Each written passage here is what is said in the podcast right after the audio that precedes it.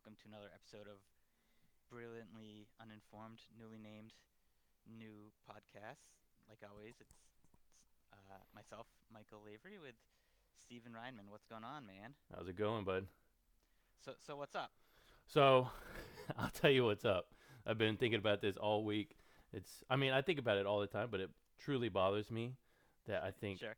Bill Russell is the Beatles of uh, the NBA, and vice versa. The Beatles Are you are. saying that is a good thing or a bad thing? Oh, I, I'll let you know. So, so um, I've always been. I, I've never been a fan of the Beatles. I think they are the most overrated band of all time. You ask anybody, you like, oh, who's the best band? You know, who's your favorite band? A majority of people are going to say the Beatles, and if you say anything negative about them, like that's that's blasphemy. hmm Now, in my mind, they are they are the most overrated because they played in a time when there was no other competition. Like who are the other bands then? Nobody. Just like Bill Russell playing against 510, Bob the Builders and Joe the Plumbers hmm as Kevin O'Connor puts them. Like he had he had no competition at all just like the Beatles so whenever you hear them they you know back then they were they were groundbreaking and they just had a, a big long run until better things came along just like Bill Russell. Well, isn't there something to be said about groundbreaking and like innovating how things are done? Like, no matter what, the first person to do something a certain way, they're not going to be, in the long term, they're not going to be the best that was at it. But they were like, you know, the, the first of that type. Sure. Yeah. I mean, it's impressive what they did, but if you put on some Beatles for me right now, I'm not gonna be happy. I don't want to hear it. It's it's junk. I don't want to hear it. Just like I don't want to watch old uh, Celtics games with Bill Russell. Like that. No, no, thank you. I want to watch three point shots. I want to see offense. I don't want to see bunch of guys just doing little hook shots around the basket. hmm Well, so are there any of their? i I'm gonna t- talk about both these things differently. Are there any of their songs that you like? If it's if it's plays that you'll like, you know, nod your head to or anything like that? Uh, th- yeah, I think there's a couple of them that I like. I can't I can't think of them off the top of my head just because I I'm so actively against them. hmm But uh, yeah, I know there's like a couple. Like I think uh, Hey Jude is good. I want to say, but you know, for the most part, no, thank you. So so I I'm a big fan of theirs, but not when they got to like the um the kind of like psychedelic phase. That's that's kind of when they lost me. But their their stuff um before that, I think part of it is like it's really poppy before pop in the sense to where it's like it hooks you. Um, it's not necessarily like as as someone myself who plays instruments, it's not like the hardest stuff to play at all. Like it's not musically complicated or complex, but I do think that there's something to like almost the innovation of the hook. See, I was always told that their music, some of their stuff they were doing on guitar was like unprecedented at the time. Now, right now, we're doing uh, double bass drums and all that kind of Mhm. stuff. Like it's it's nothing compared to what we do now. But Well, as they got older and like they got into the more like Yellow Submarine phase, Ugh. um, the stuff I don't listen to as much. That that's the stuff where they they started to do more more things like that, where it's also um, isn't necessarily the thing I'm into. Like, for instance, my wife really likes Muse and really likes Queen. Oh, yeah. like um like orchestra orc I can't say orchestra Orchest- rock where it's like very complex where it isn't necessarily the thing that I'm looking forward. Like I I acknowledge that it was like very good musically, but it's just like not the thing that hooks me per se. yeah, see, I agree with your wife. I think Queen is like one of the best of all time. Yeah, exactly. And I kind of think the Beatles are almost the opposite of that, where uh, the stuff I like was their simple stuff, where, um, was, which is the kind of thing I like. Like I'm the person that you know I I play guitar and I'd rather play the acoustic guitar than play the electric guitar because I like like the simple stuff. Um, but I definitely know that musically it's not the most impressive. Sure, like if you think of it this way if you're at a party now just to compare the two just because they're two we've already talked about if somebody puts on the beatles as opposed to queen which one are you going to be happier to hear Sorry about that. My microphone just turned off for a second. Um, can you say that again? Oh so let's say you're at a party Mhm. and people play you have your choice between queen or beatles you're at a Mhm. party which one would you rather hear Well, I mean, Queen is definitely more of a, a party music than like nothing. I don't think playing the Beatles at the party is necessarily the right uh, platform for I, their I guess it depends on what kind of party you're at. yeah. Um, if I was just sitting around on my own, like listening to music where I just want to like vibe out, I would rather listen to the Beatles. But if I want to get like pumped up, or I wanted to, or like there's a group of people there, definitely the way that people react to Queen is better than the way that people, you know, would react to the Beatles. Absolutely. It's like so uh, Bohemian Rhapsody is basically Mhm. Don't Stop Believing but good. Mhm. Like how you're at a bar and if you hear Don't Stop Believing, yeah, everybody's going to sing along, but nobody really likes Don't Stop Mhm. Believing. Like it's not a good song. But if you hear Bohemian Rhapsody, like that's the most fun song to sing along to. There's yeah, no there's no Beatles song like that. At our wedding reception, that was definitely the song that everyone was out dancing and singing to. Oh, yeah. uh, like it, it blew all the other songs away. So I do I do think it's a good comparison that you made to them and Bill Russell, but I also do think it's it's tough because we it's tough to like at, at least for me personally to look back at those players and like break them down because I there's not a lot to see. Um, I can only compare like the numbers of like the the nerdy like how they did versus their competition and stuff like that. Right. Um, I think anyone compared like past era to this era, the, the this era is gonna be better. Like I mean, pick the most average guy in this era, he'd probably pre- be pretty dominant back then. Exactly. Yeah, cuz Um, he was playing against part-time construction workers. But I don't I don't necessarily think that that's a knock on Russell. I at least personally I compare it all to their competition where I I'm not gonna say um like I'm not gonna say CJ McCollum's an all-time great, but if he played back then, we would consider him one. But it but compared to the competition he is now, he's not great. Whereas Russell, compared to the competition he played then, was definitely great. Um, So how do you So- think he would play right now? I probably not great, but he he like he wasn't like jacked. Like he would be abused in the like in the post uh, against some of the more muscular guys, and uh, obviously he was an inside player. He didn't they didn't have like stretch fives. They he if he came up as a kid these days, he probably would have built his body totally differently. He probably would have you know learned a different form of basketball. So I think as he was back then, coming in today, he would get destroyed. But I think if someone that had that level of athleticism and smarts came up today, they probably would have developed their game differently than than he did. Sure. Yeah, Which- yeah. That's what makes it hard for me. Like personally, I think Jordan is better than LeBron, but I don't necessarily think you know Jordan would have the same impact he had now if he like as he did back then. You know what I mean? Yeah, I mean he's Um, kind of. I mean you don't really have any players like that anymore that that can really just like kick people's ass into into playing better. Yeah. Like who do you have like that now? Nobody. Yeah, I mean, like, I kind of think probably the most dominant player in my lifetime was Shaq, where I think if you put him in any era, he he would just dominate. But his his dominance was like a lot shorter than obviously guys like LeBron. Um, he played for a long time, but he didn't like that peak of Shaq. I think was the the most translatable to any time where it totally dominate. But Yeah. a lot of players, it kind of depends on their styles versus the time that they play in. Yeah, absolutely. No, I get that, and I I, I definitely have that argument, especially for like the NFL where there Mhm. it's so much different. But I mean, j- the point was just basically that you know, yeah, it was great what the Beatles did, but you compare it to now, don't I don't want to hear I don't want to hear the Yeah. Beatles. I think I think that's a, a actually a really good comp, and it's and it's funny because you're saying it is a bad thing, and I'm t- I would take it as a good thing, but it it also goes Yeah. to show like how much of a comp it is because like it those are things that don't necessarily show value to you, and they show value to me. So it's funny that like you compared them, and you both those things you feel one way, both those things I feel the other way, but we still both think it's a good comp. Yeah, yeah, that's cool. Interesting. That, that was good. I like that. So, um, for news stories today, Okay. which one do we want to talk about first? Uh, I lost track of my notes.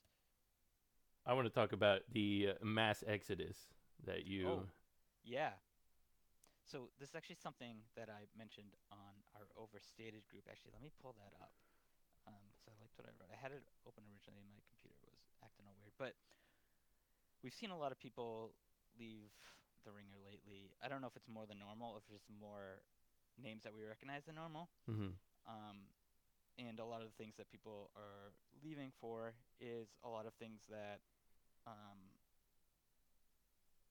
basically let me step back.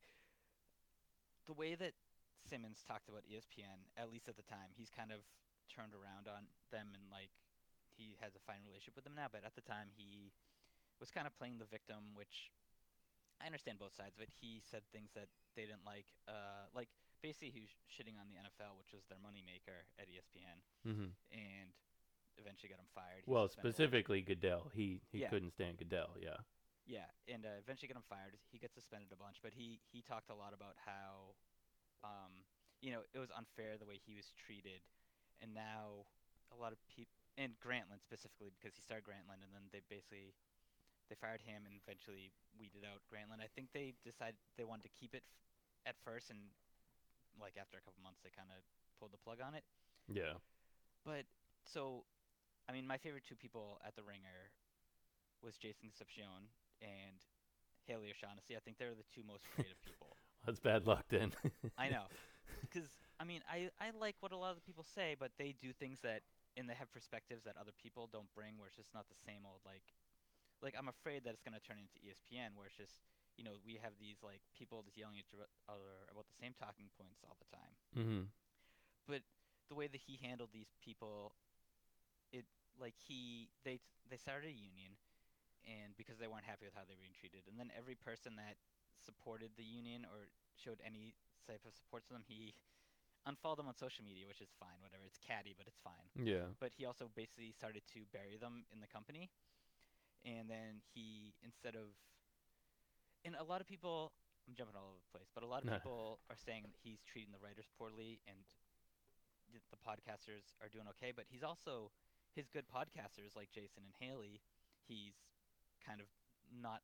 He's kind of burying them too, and instead of going through the union, he is giving private contracts to celebrities like. Um, actually, where's the list? I had a list. Well, I mean, it's it's a it it varies on your defi- definition of celebrity, but like Sure. Pete Carroll and Steve Kerr had a Yep. podcast, and Raja Bell now has one. Yep. It's just a bunch of guys like that, like not guys who have spent years in the business working their way up, Mhm. like uh, Concepcion and O'Shaughnessy had. So yeah, I, it's it's guys like that, and And honestly- yeah, and I understand the appeal of having people that played the sports have these shows, but whenever they, whenever shows like that interview stars, I usually tune out halfway through. I pref- like because they're usually just like saying the polite thing to to not stir anyone up. They're not talking about anything interesting. Mhm. They might tell like stories about on the road and stuff, but the people that are actually like have writing and journalistic backgrounds or stuff like that, I find a lot more interesting because they they actually bring interesting takes to the podcasts. Mm-hmm. At least personally, I I didn't really love like I like both Carroll and Kerr, but I didn't really love the podcast. See, I never really- listened to him. Not interested in them. yeah, I don't but- really like Russillo, but that's more his personality than. I love him. I I love hate him. You know, it's Yeah. it's like that. Just like everybody else, I feel like in our group, we we hate listen to him because he's such a douche that you're like, Yeah. "Ah, I gotta listen. I think that's that's a hundred percent why I don't listen to. But it's not. I don't necessarily dislike his takes, but I think I just had enough of that type of person in Mhm. my life that I'm like, I don't need this in the podcast. Absolutely, you knew enough massholes. You don't Um, wanna you don't wanna yeah, hear it anymore. Even like bringing on his friends, like I like, um, House. I like House, I like Sal Yeah. in their segments that they had, but necessarily their own shows, I didn't like so much. So like, I see the value, but I think I also think it'd be better if they had these celebrities as like the second wheel or guests of their other shows. They could bounce them around all the time, where ins- instead of they're not bringing like a clear voice to it, I guess. Yeah. I mean, right now his like my favorite guest that he has on right now is Nora Princiotti. She's Mhm. one of the she's a writer. I think she's she covered she covered the Patriots and now I want to say she works for ESPN. But she's probably the most knowledgeable guest he has on right now. Is this on on Bill's podcast? Yes, on Bill's podcast. Okay. Yeah. He had her I think on Friday he had her on there. But she's I mean, she knows what she's talking about more than I think anybody he's had on there in a long Mhm. time. She's incredibly intelligent. And I mean, if we're talking about like Concepcion, who I love, and O'Shaughnessy, which was the only reason I listened to the the terrible Ringer NBA shows. Mm-hmm. Um, I mean, he never had them on his shows at all. He, I think he had Jason on like once or twice, and Mhm. didn't didn't really talk to him at all. I think he just didn't. He he has his brand of people that he likes to talk to, Mm-hmm. and certainly like it, as far as the celebrity thing goes, I think it's it's a smart business move because if you're going to be bringing in casual listeners, which he is trying to do for a long time as a Mhm. new startup company, he's trying to bring in listeners, trying to generate you know a buzz about it. So it's a better way to do that than to have big name celebrities instead of these writers that, in fairness, most people have never heard of. Like Yeah, that crossed my mind, and I I was trying to look at if they release info on like which shows get the most downloads and stuff, and literally the only one that I saw any info released was his own podcast. Yeah. And I don't know if that was because that's the most popular, or just because he likes everyone to know how popular he is. I Um, guarantee it's that. so, like, I would have loved to see how how the other shows compared to his, because obviously he was originally the draw. yeah. Um, and and obviously they did a they did a big sell to Spotify, so they they couldn't have been that unpopular that you know he made I don't know hundreds of millions of dollars, right? I don't know Uh, exactly. 200, 250, I want to say something like that million. Yeah.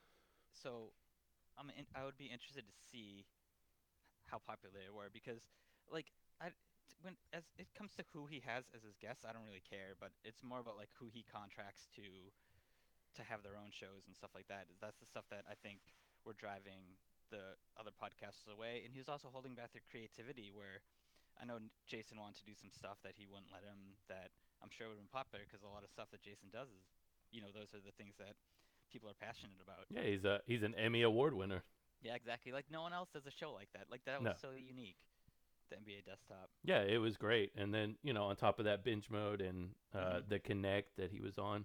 I mean, he Yeah, was probably him and oh, I guess I don't even know if I could say Princiotti is one of them, but like uh, those two are probably my favorite people on the Ringer network right now. Mhm. Is you know, as far as that goes. But And I don't know if it, in terms of like numbers of popularity, but when it comes to like passionate popularity, like binge mode blows every other show. that show absolutely, absolutely, I see that talked about more than any other podcast, and I don't know if it's just because the topics that those are the people that like nerd out on stuff, obviously, that are very passionate, Definitely. or if it's just like that many more listeners. But that alone, I think, would is gonna hurt the company to an extent to not have Him like, on I, there, I yeah. should have looked ahead of time to see how many people were in each of the groups because I bet you even binge mode probably has the most like Facebook.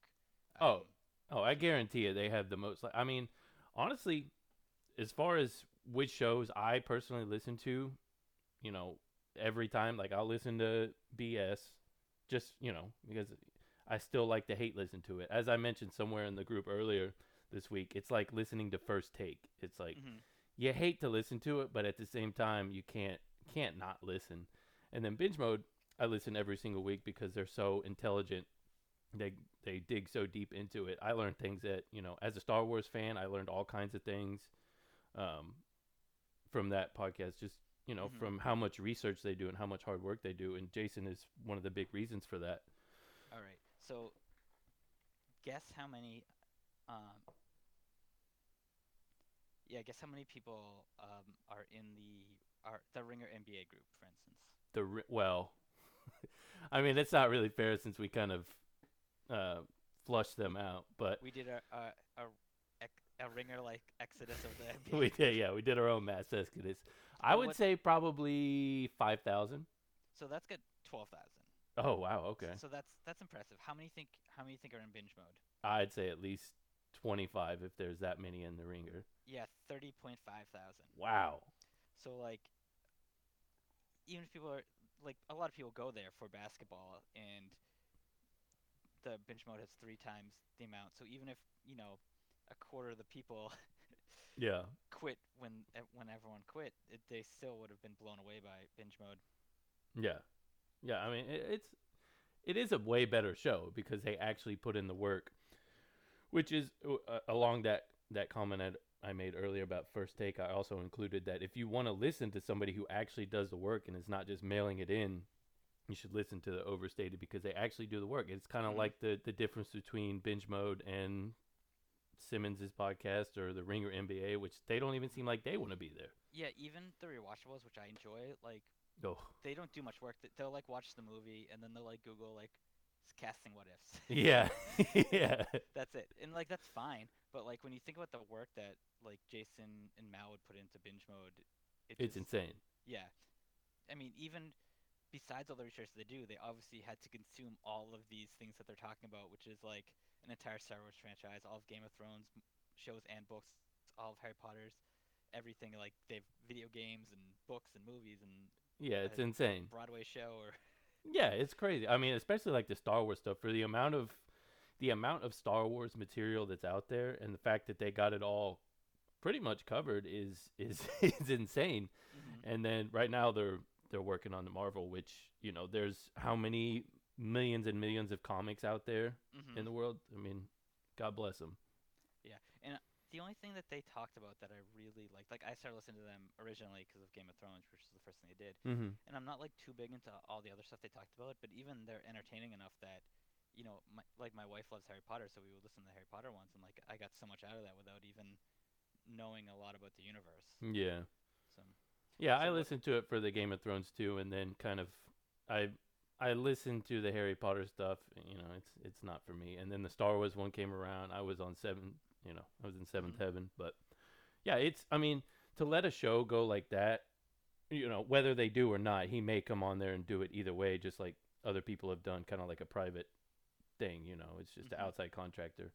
Um, to let a show go like that, just to have you know, God knows what show they're gonna have on right now. Instead, his Yeah. his stupid shows, like know. I'll be interested to see um, what Jason does with Crooked Media too, because I'm a big fan of theirs. It's but everything they do right now is political, except they have one um, sports podcast I listen to. So I'm interested to see what what he does there. yeah. I mean, it's probably along the same lines as he does at the Ringer now, where he does a little bit of sports talk, but he does a lot of pop culture, and Mhm. he doesn't really do the politics on there. yeah, but he doesn't, but his Twitter feed is very it's good. much like he has a lot of politics like quips on his hmm Twitter. Um, so it's obviously something he follows to an extent. So it'll be interesting to see what he does with them. And they started over at the Ringer too. I used to listen to their show Really? the Crooked guys. They had Keeping It 1600 Oh, okay, yeah. before the um 2016 election, and then after the election, they decided to start their own company. So they're kind of like a tie in there. So I wonder if it was still on good terms that he ended up with them or something. Yeah, I mean, to me, it looks like Simmons might end up with just him and Russillo, and I don't know who who else left. I I mean, mean, even it's- Sal left.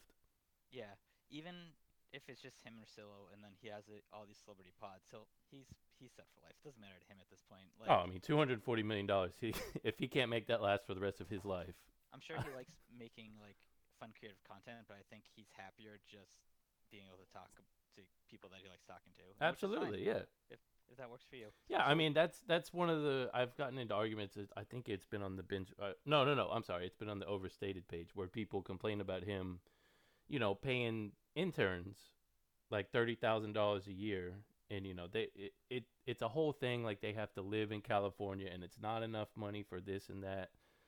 And I've gotten into numerous arguments with people about it, about how you know he's paying interns, which Mhm. is almost unheard of in Right. today's age.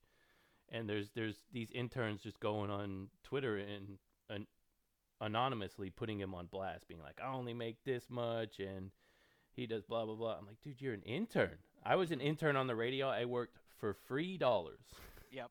and that was it. My payment was getting to be on the radio. Speaking of binge mode, you wanted to talk about the this uh Mandalorian controversy, and it's funny because when you said that to me, it's not the controversy. I thought you, you were, I, like I didn't even think about this one until you said it, and I was like, oh, that's definitely something we should talk about. So, so what's that? Well, I chose this one because it's a little bit lighter, and the other one would be it would be a like I told you a whole episode long, basically discussion on it. Not ready to talk about Gina Carano. That's Mhm. that's a lot. I'm going to talk about the little baby Yoda eating the frog eggs and the the weirdest blow up in Star Wars fandom history. Like, you said, you said this is lighter, but this is straight up genocide. Well, it, it's not though. Like we don't even know what he's doing with the eggs. He might be holding them. Like there's all kinds of theories. We Yeah. don't know where it's going yet. But there was Do you think there's more that's coming, like down the the storytelling pike about this, or you think like that, like there's not gonna be like more eggs like that he's storing somewhere, right? He might be. might be. He might be. He might be cheeking it like my dogs do when I give them medicine. Who knows? But Interesting.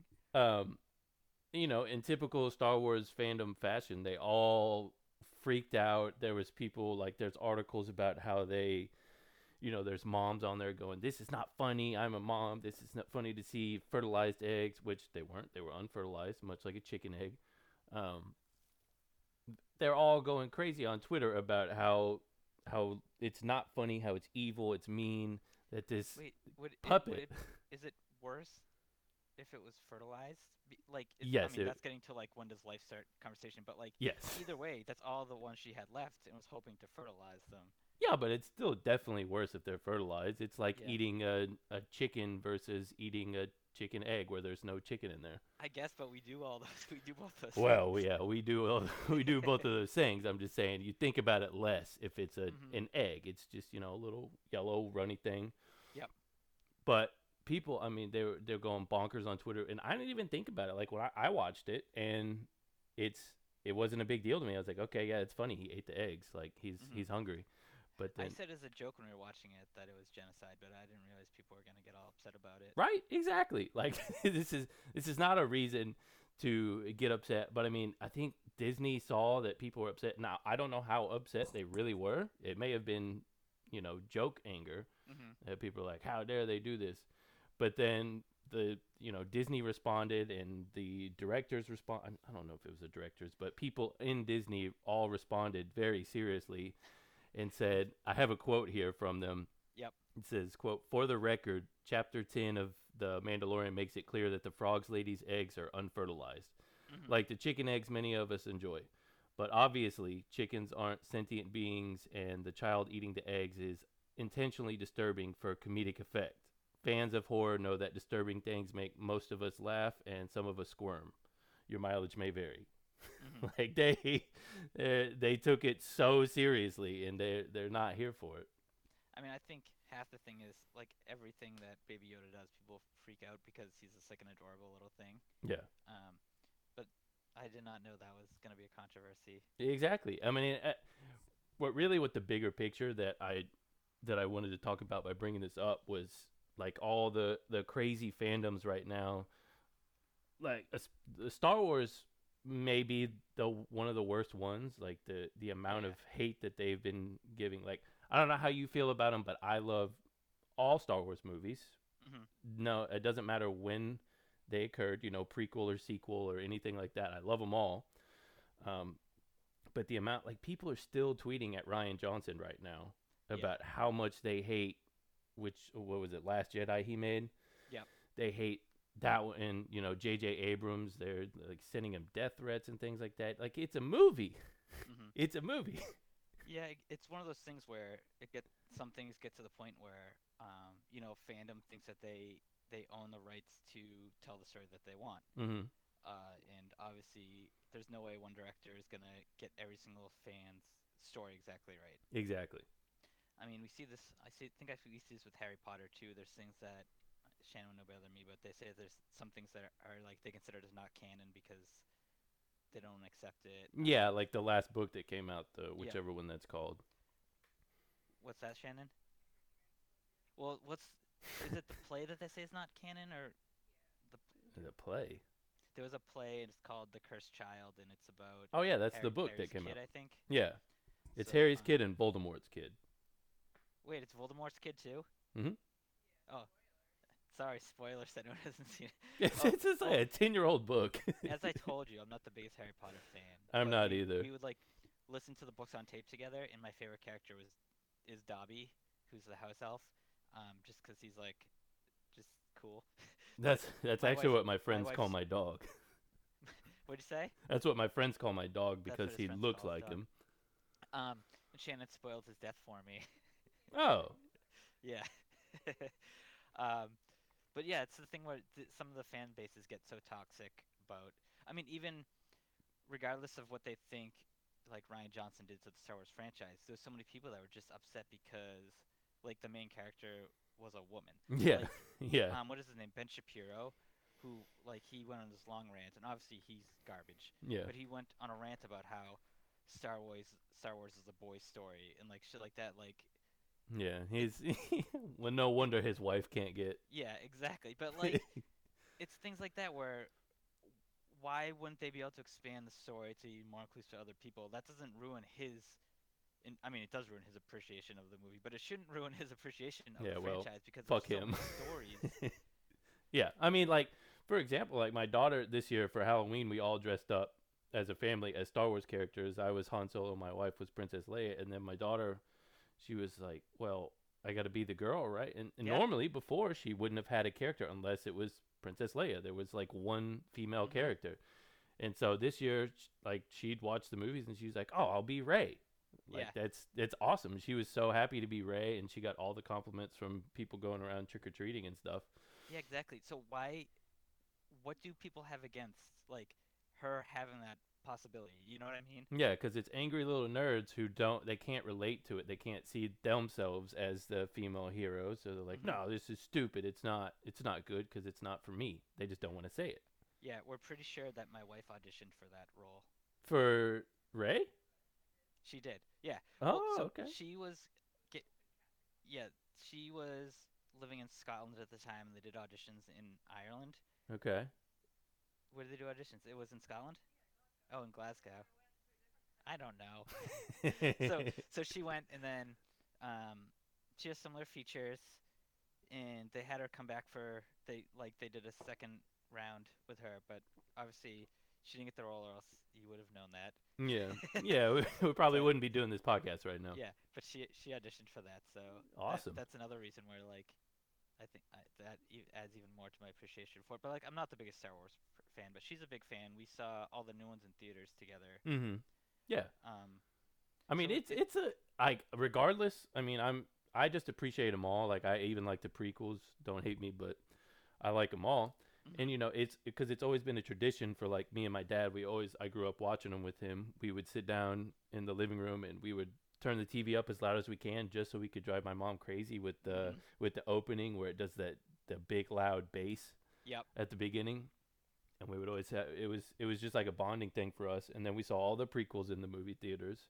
hmm Um, and then we saw all the sequels in the movie theaters. And like when I was watching the last one in the movie theaters, I wasn't thinking like, "Oh no, there's a girl as the lead. Oh, how am I gonna watch this? This is stupid. I gotta marry Sue." No, I was sitting there watching it like this is an incredible moment because at the time they were saying that was the last movie they were gonna make for Mhm. for you know who knows how long. You know, could be many many years, maybe ever. And so I was sitting in the movie theater thinking like, oh, this is probably the last Star Wars movie that I'm going to see with my dad in the theaters. hmm And then just everything that happened after that, it just heightened it. So that was Mhm. for me, it was it was an amazing experience just watching the movie and enjoying it for what it was. Not thinking, "Oh, this person did that in that movie and then it doesn't add up to this movie. This is Mhm. stupid. This is a bad movie." hmm Just watch the movie. Yeah, I mean, I think it's that it's kind of like the the double-edged sword, the catch-22 of getting so big, making such a deep universe mhm. that people will find all these little things in it. And the same thing where I think it's also like they're hurting themselves. Obviously, just the reason that prequels are so hated is because it was so hyped up. Where there's nothing that could have happened that could have lived up to the hype that people had for those. Yeah, exactly. It wasn't it wasn't the same exact thing hap- that happened in the first three movies, so people were upset. It wasn't hmm it wasn't their childhood relived. So they were like, "No, this is dumb. Midichlorians? No, so stupid." Mm-hmm. Dude, just why it's it's a movie about people in space with glowing swords. Just Yeah. watch it and enjoy it for what it is. It's not going to be an Academy Award winner. Speaking of uh, fantasies, your Texans are beating my Patriots at halftime, twenty-one to ten. Oh, word, are we? Yeah, Right on. Well, it won't last, so don't get your hopes up. I mean either way. well, So, um, so I am going to uh, segue somehow to the Rockefeller Center Christmas tree story. okay, smooth transition. Yeah, perfect. Nailed it. Um, so if people haven't seen that they brought the new tree up and it is a mess. And a lot of people have come out after and say it's always a mess when it gets there and apparently the the I don't even know what their job is. The treers. Uh, yeah, the fluffers. yeah, yeah, the fluffer. Yeah, they add more branches to it and stuff to make it look better. Yeah. Um, that kind of makes the story less fun. But I grabbed some tweets that people tweeted, and I wanted you to to grade them on the slam dunk scale that we used last week. Okay, but you also didn't mention the owl that was living in there that everybody was upset about. I I deliberately didn't mention the owl thing because It's one of Uh, the tweets. no, I just I don't know the situation. I if it was a sad situation, I didn't want to. Well, I mean, I mean, it was it was an owl that was living in the tree because the area where they cut him down apparently is like a, a haven for animals. hmm It's so it was just an animal that got you know it was in the tree and then it took a hundred mile journey on the back of a flatbread all the way to New York. Are they going to bring it back to where it came from? I have no idea what happened to it. I think it might have flown off. Shannon says close enough. It's close enough. You're saying that it can fly back to where it came from, or, or well, wasn't it a baby? Oh, it's just a small owl. Okay. Yeah, it's fine. It's it's an owl. It's not like anybody in New York is going to shoot the thing down in the street. It's not like if it was down here in Texas, it might be a little bit more concerning. 2020 still has a month and a half left, so don't That's true. out someone just shooting the owl. That's true. That's true. If it's still there, you better watch out. All right. So this first tree, it is the a picture of a nice looking tree. I assume it's the before it got shipped, and then it's the picture of it set up at Rockefeller, all mangled. And somebody wrote Rockefeller Center Christmas tree, uh, match profile versus first date. That's pretty good. I am gonna give that a seven. Yeah, I think that's pretty accurate. Yeah, that's good. Um, so, um, this one is New York City Christmas tree this year is a visual representation of where I am at this point in the semester. Mm. I I I hear that joke all the time. I see it all the time on Facebook. I'm gonna give it a three for not being original. Yeah, there's two that were really played out. One was Charlie Brown Christmas, which Ah, I like that though. Yeah, I well, I also really like the Charlie Brown Christmas tree in general. Yeah. um, I don't, I'm not the biggest Christmas person, so and I, but I like the, the sadness of the Christmas tree. It kind of reminds me of my dog. I'm a huge Christmas person, and I have had many uh, Charlie Brown Christmas trees in my life.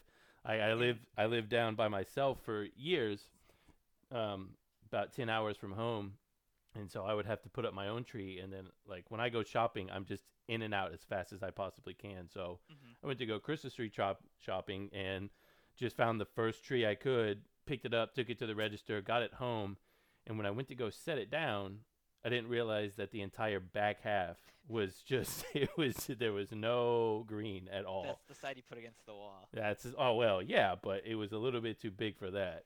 So, it you know, it's I like Charlie Brown Christmas trees just because Yep. they have a special place in my heart since I've had so many of them. So this next one is New York City picked this tree so it could match what the rest of the city looks like.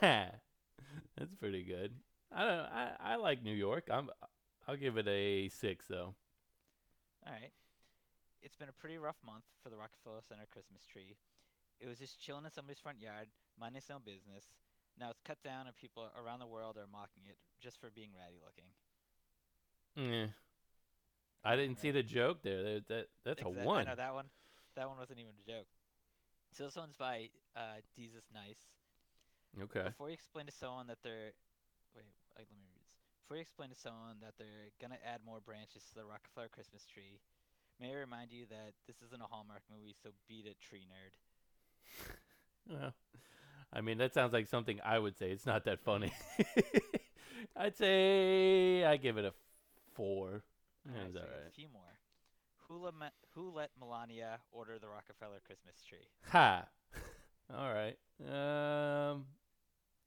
An eight? I don't know. Is she Uh, bad? Is she bad Shannon at these laughed at that one too, so that that had a pretty good response all around. That was pretty good. Okay, so this is a tree of someone like when the, the cranes are actually like standing up the tree, so it was like on its side, you know, in the soil, like standing up because they have like ropes and pulleys and stuff. Yeah. And it says, "Me being carried into my dorm room at 2 a.m. by my roommates, circa 2014." oh man. Well, since that one hits a little close to home, I'm gonna give that a nine. That's a good one. And then this is the last one. The Christmas tree for Rockefeller Center looks like they forgot there was an assignment due. This is the best they could find. That's it. You know what?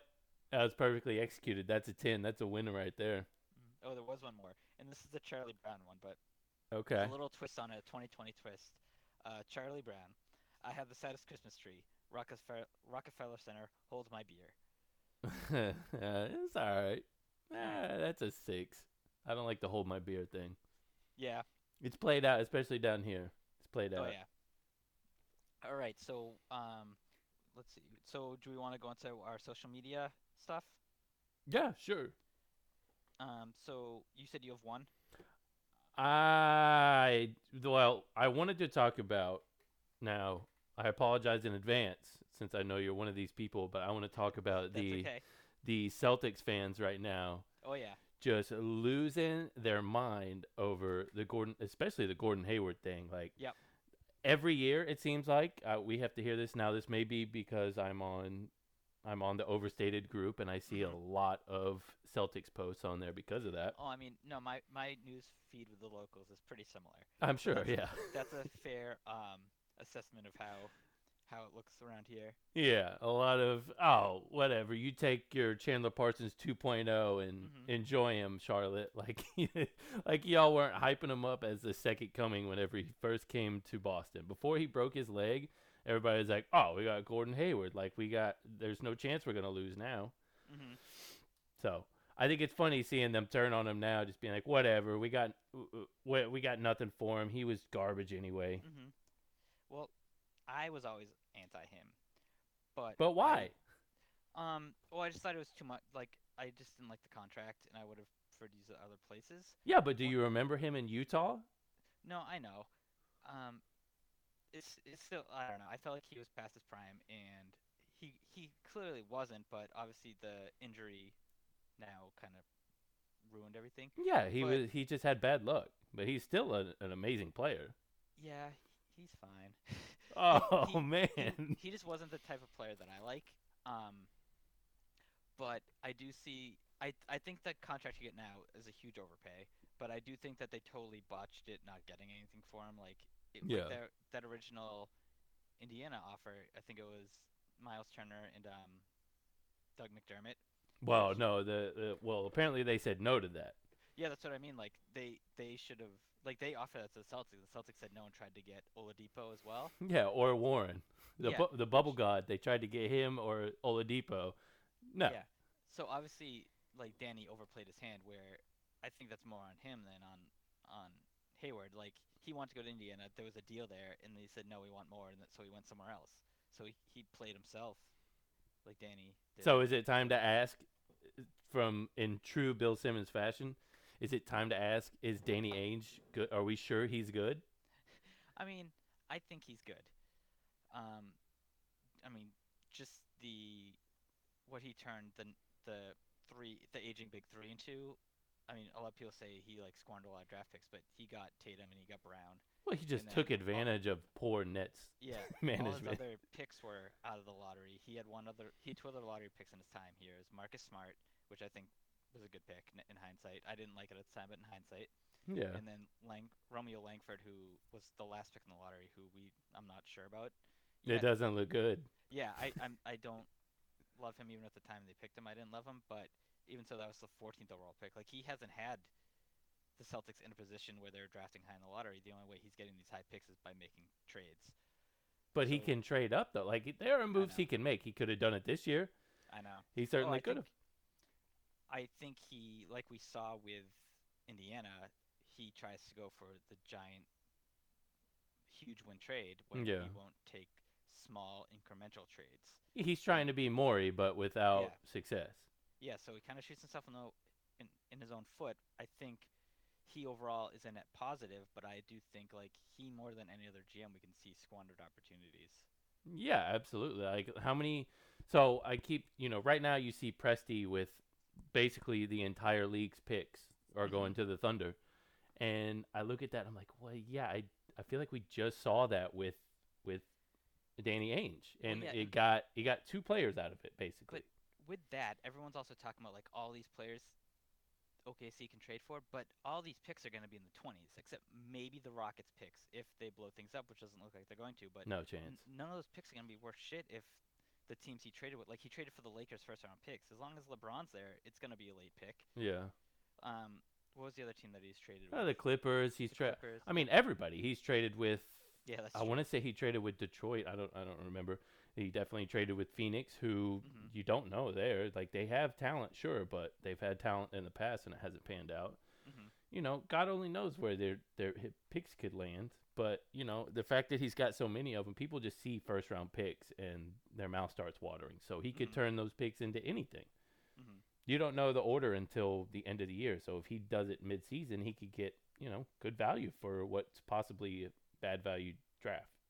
Yeah, and we we're gonna talk about the draft, but we should wait till next week and just talk about the draft and free agency in one because we've already been 45 minutes, and I feel like that's gonna be a yeah. big topic. I've gotten like four notifications since we started recording. So Um, so is there more stuff you want to talk about on that, or should I um move on to one of mine? Well, I mean, as long as it, if we're talking about ownership, I want to talk about Tillman Fertitta, the possibly my least favorite human being in the entire world right Mhm. now. Like he, I follow a page that's you know heavy sports, you know Houston sports centric. Mhm. So uh, they posted a thing the other day, and basically all of Fertitta's timeline, anytime he makes a tweet, it's just everybody post replying, "Sell the team, sell the team, sell the team." Mhm. Like we cannot stand this man here. I want to say like we're gonna we're gonna shut down all Landry's related and Fertitta related businesses here in Houston Mhm. because we hate this guy so much. What he's done to us, he's awful. I don't understand. He just opened up a bunch of new businesses like at steakhouses right now in this economy. We're about to possibly have another shutdown, but he Mhm. can't be bothered to pay Russell Westbrook and James Harden Mhm. and other people on the team. Like what I he just needs to not be an NBA owner if he's not going to be involved in it. Is that what like is that why the the players wanted want to leave? Is it because of him? It's uh, allegedly part of it. Like the other part is he's supposed to be like a major Trump supporter, and who knows with with. ninety percent of the owners are. Oh yeah, I'm sure they are. Are they don't get traded to. they don't want that heavy Biden tax, but Mhm.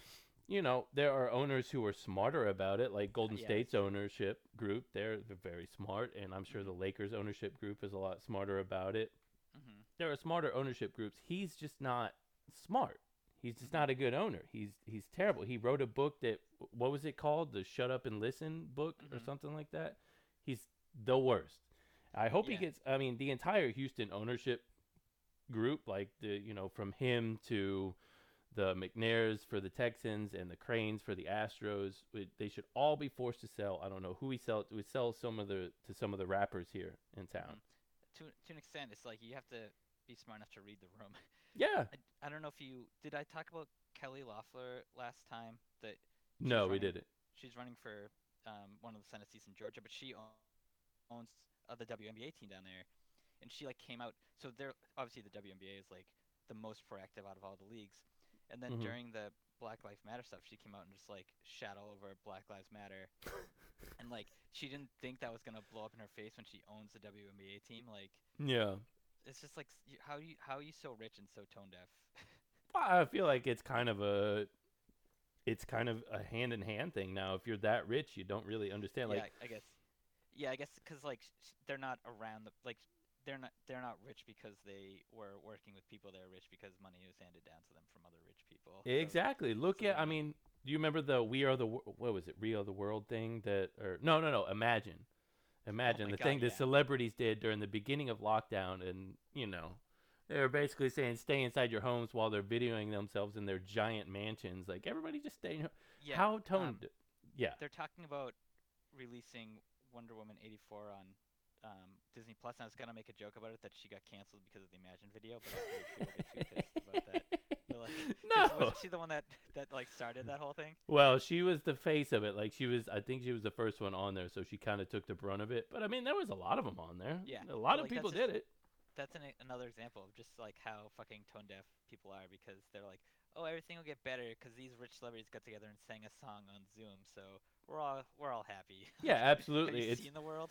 the the people you know i'm off i'm i'm not not anti-mask i'm not anti everybody you know locked down but the amount of celebrities that you see like i'm a big fan of scrubs so i listen to the new scrubs podcast Oh yeah, with- so does Shannon. You two, Oh. you two should do your own podcast. You two fucking. The- not the harry potter Turk though. and JD, you mean? yes yes Yeah. so i listen to that and they're constantly ragging on people for not wanting to stay home and not uh, you know people wanting to go to work like yeah people live paycheck to paycheck and we're not there, there are people who don't have the means to just Mhm. li- you know live by staying at home like That's y'all is interesting too because obviously they're not doctors, but they play doctors. So like, I wonder how much they think about medical stuff when they talk about that. I don't think I from what it sounds like they don't know dick all about Yeah, I medicine. mean, so They didn't do the writing; they just r- read the lines. yeah, you know I love them and I love the show, but it's at a certain point I'm like you got to understand what what people are going through and they can't just sit at home and do a podcast with their friend and make millions of dollars just because they did a TV show 20 Mhm. years ago, however long it was. So So that kind of um, segues me to. I'll just do one of these tweets today, but but my last tweet, um, and it's by Julia Claire at O Julia Tweets, and she said, "Pretty annoying that we have to continue living under the legal constraints created by the founding fathers, a bunch of drunken slave owners with gonorrhea who didn't have electricity or no dinosaurs existed." Which is funny because multiple people in the last two weeks have had talked mentioned to me how the founding fathers didn't know dinosaurs existed. Like this is all of a sudden just a thing in, in pop culture that everyone wants to talk about. yeah. like I don't know why people just realize this, but it's the same. It's the same type of thing where like I don't know, where we're just like relying on people that just are so out of touch with how things are now. Sure. Well, yeah, yes and no. The reason the reason I disagree with that is because they left the they left it open ended so that way we could make changes. Yeah, that shit's on us. yes, it's it's on us. I don't know why everybody's so mad at the founding fathers. They're like, this is how it is now. Mhm. Y'all fix it as it goes. I know things Well, change. So I think that's that's part of the problems because we have people like um oh I, am totally blanking on her name the Supreme Court justice that just got appointed. oh, Coney um, Barrett. Yeah, Amy Coney Barrett, who is Yeah. a traditionalist and a textus, a textual, so she like interprets it word for word and what it means, but like that takes all context out of anything. Like we we put ourselves in this position because you know they left things open ended, but if we we take it for what they said, then we're never gonna fix those open ends to how we want it to be. Absolutely. It's the issue that I have with, you know, I I grew up around a ton of Christian fundamentalists. And so you have these arguments with them. They're like, no, no gay marriage, no abortion, no this, no that. I'm like, do you understand? You're you're quoting uh, you're quoting a book that has a lot of rules that you're not going to agree with. Yeah. There are there are a lot of open ended things in there that you got to understand. So you try to explain it to them, and it's the same thing with the Constitution. People are like, no, this is what it says right here, so this is the way. I'm like, well, are you ignoring the rest of the things that have come So- since? I think this question I'm going to ask is going to lead to a bigger conversation we should have another time. But in like in a short answer, as someone who's like around that stuff, why do you, why do you think the things that got cherry picked out of it that people are adamant on are the things that got cherry picked out of it? Because it is things that is convenient for them, A, Mhm. and B, it's because things that they're not used to, they're not comfortable with. So let's say like gay marriage and um, the you know just the entire LGBTQ uh, community, the issues they have, is because these people are not used to that and they're not comfortable with it, and they're Mhm. you know you you got one of them good old boys walking down the street, they see two dudes kissing, and they're like, oh no no no, the Bible says no. I I'm not used to seeing that. They're not comfortable with it. Mm-hmm. So I think it's a lot of that, um, and then just using using the Bible or using the Constitution is just a lazy fallback for these people. Mhm. Who are like, well, this book says this, so this is the way it is, and this is how it is here. And I'm like, well, okay, well, there's a lot of books in a lot of the world that say a lot of different things. It doesn't Yeah. mean it's what we have to go by. We should bookmark that. Don't let me forget that. Like we this this is definitely something we should talk about sometime. This is probably going to go along with the Gina Carano conversation. Yeah. yeah. Um, Yeah. Do you have anything else you want to talk about, or are there any other segments that I forgot? Yeah, I wanted to talk about um, this week. I didn't even know it was coming out, but the new Kevin Hart special came out. Um, I was just scrolling through Netflix and saw it was on there. Um, was excited to watch it. I watched it, loved it, thought it was hilarious. I've I've never seen a bad Kevin Hart special. Um, and then I, you know, just out of curiosity, I looked it up just to see like, oh, what was going on? Why didn't I hear about this? And just the amount of hate that he's getting online. People are like, he's not funny. He's not what he once was. Is it because of stuff he says in the special? Well, I think it's part of it. So what he taught he jokes a lot. Basically, he acknowledges all the controversies he's had over the past few years, you know, whether it's him cheating on his wife or it's the the, the cancel stuff when he got canceled from the Oscars uh, because Mhm. of his old tweets. Um, basically everything. He acknowledged it all. He made a joke of it. He he didn't be like, "Oh, well, screw those people because I, you know, this is the way I am and deal with it." He Mhm. didn't he didn't apologize, but he also didn't he didn't double down, you know what I mean? Mm-hmm. So he's getting a lot of negative articles about him. So it I was I was reading it and I was thinking about it. It made me wonder like when he got in trouble for the things he's gotten in trouble for, you know, you see a lot of people nowadays. He brought up the word cancel culture. Mm-hmm. It makes me wonder should anybody even apologize and own up for what they did because what what good does it do them to apologize and admit what they did at this point Mhm. because either way they get shat on by the entire world like it, it's Mhm. not a forgive and forget it's it's don't forgive and we'll never forget no matter what you say Yeah, I mean, I think the whole. I mean, this is probably another bigger topic, it is but I think the whole cancel cancel culture thing is overblown. hmm The people people can like they shouldn't demand someone's canceled. I think what they should do is just boycott it. And if enough people like if enough people on their own boycott it and just don't watch his work anymore, then you know it it will work itself out. You know. yeah Um, it's just like I don't know if you saw I posted something about Kyle Rittenhouse, the, the yes yeah the who- the guy the my pillow guy yeah. So he he's the kid He- who shot protesters, um, and he got two million dollars bail. Yeah, from the My Pillow guy and some actor. I forget who who it was. Um, he was on Silver Spoons. I don't remember what actor it was, but oh god and then I I heard that he's like people are reaching out to him for endorsements. Like obviously no one can ever complain about cancel culture again as long as like celebrities are bailing out these people or they're getting endorsements because of like if if pe- people aren't getting canceled for that then like I can't imagine people are actually going to get canceled for stuff because there's always enough of like their fans can like them and the people that don't like Kevin Hart don't have to watch his work and then they can live their life happily watching other stuff. Yeah, I mean, I think I think the my pillow guy. This situation is just one crazy asshole who's doing this, and I don't I don't think it's a necessarily like people in the spotlight nowadays. What do you you know whether you want to call them celebrities or what? They're mostly not gonna lean lean that way. Mm-hmm. So you don't see a lot of forgiveness for somebody who leans a little more right. Mm-hmm. You see, Definitely. if somebody uh, on the left, like Ellen, look at Ellen. Why Mhm. why hasn't she gotten canceled? Oh, if it was up to me, let me tell you, She's- she got canceled in our household. there you go. My wife used to watch her a lot. But she still has her show. She still has a huge property. No, I'm saying we canceled her in our household. We don't watch her show anymore. Yeah. No, no, Shannon was for the cancel too, but it wasn't just because of the stuff that came out. Like I think over time, like with the Ellen stuff, Yeah. she it just wasn't like a likable character. Where we weren't like she should never have a job. I think we were just both un- we had an unspoken agreement. We're like, oh, we're not gonna watch this anymore. It's not worth it. Yeah.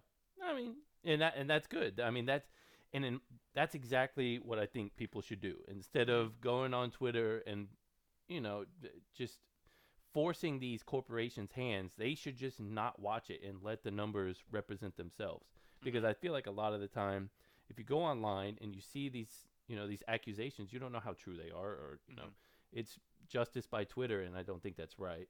One of our um one of our friends, I guess he's our friend. One of our clients that we're friends with the family. I don't know. He hosts like a very popular radio show in Boston, Okay. and um, he he like talks about how people like if people like harass him like constantly, he'll like go and look at their social media feed, and he's like, there's some people that their whole thing is just them like harassing celebrities about or like harassing people just about like the stupidest shit, and like that's Yeah. their whole personality is just being an asshole to people that are assholes. Yeah, they're unhappy with their lives, and so they take it out. You know, it makes them want to. It makes them feel better about themselves, I guess, if they go online and are rude to people they feel like are in power. They feel like they're knocking somebody down. They don't feel like they have enough power in their lives, so they're trying to take it back by just dumping on these people's livelihood. So do you recommend people watch the special? Yeah. To the, the Kevin Hart thing. Yeah, absolutely. I thought. I mean, I found it was hilarious. I mean, it, Yeah. it. Or obviously, you have ones that are better than others. It wasn't his best one, but it certainly wasn't bad by any means. I don't know if I've ever seen his stand up. Really. Oh, he's it, some of his stand up is probably some of the best ever. I mean, that's the reason he got so big. It's because he's Yeah. he's a great stand up. Now, this one he was in his house in a basement, basically, like an extra wing of his house that Did he built. He must have filmed it this year, like Yes, yes, because there's comedy club. He's filmed it in his house because COVID. Yes, there's a lot of COVID talk, especially up top. He's basically acknowledges it right away. But he built like basically an extra wing in his house and built a comedy stage and had a bunch of people in there, I'm sure, who got tested. And hmm um, he had it looked like there was maybe 50 people in the crowd, maybe, maybe 50 people. And so obviously it's not going to be as good of a performance because he's a lot of he's a lot of visual, he's a lot of movement, making wild crazy noises. Um, and he builds off the audience for that. So obviously it wasn't going to be as good as usual, but it's still I enjoyed. I enjoyed the hell out of it. I laughed a lot. I'll have to check it out. Yep. All right. Um, anything else you want to talk about? Um, I don't have anything else today. Did you have anything else? No, I think that was good. We're about at an hour, so that was good timing. Your Texans are still beating my Patriots by 21 to 10. Well, I'm going to continue to not watch so good things can happen. You're not missing much. Literally, nothing's happened in like, I mean, as long as we've been recording. So for an hour, the score's been the same. well, last week I watched and we lost 10-7 to the Browns. So um, Oh, I geez. cannot cannot watch another one of those games. I'm not wa- can't watch it until things get better. Yeah. All right. Well, it was good talking to you, man. Yes, sir. You have a good one, bud. You too.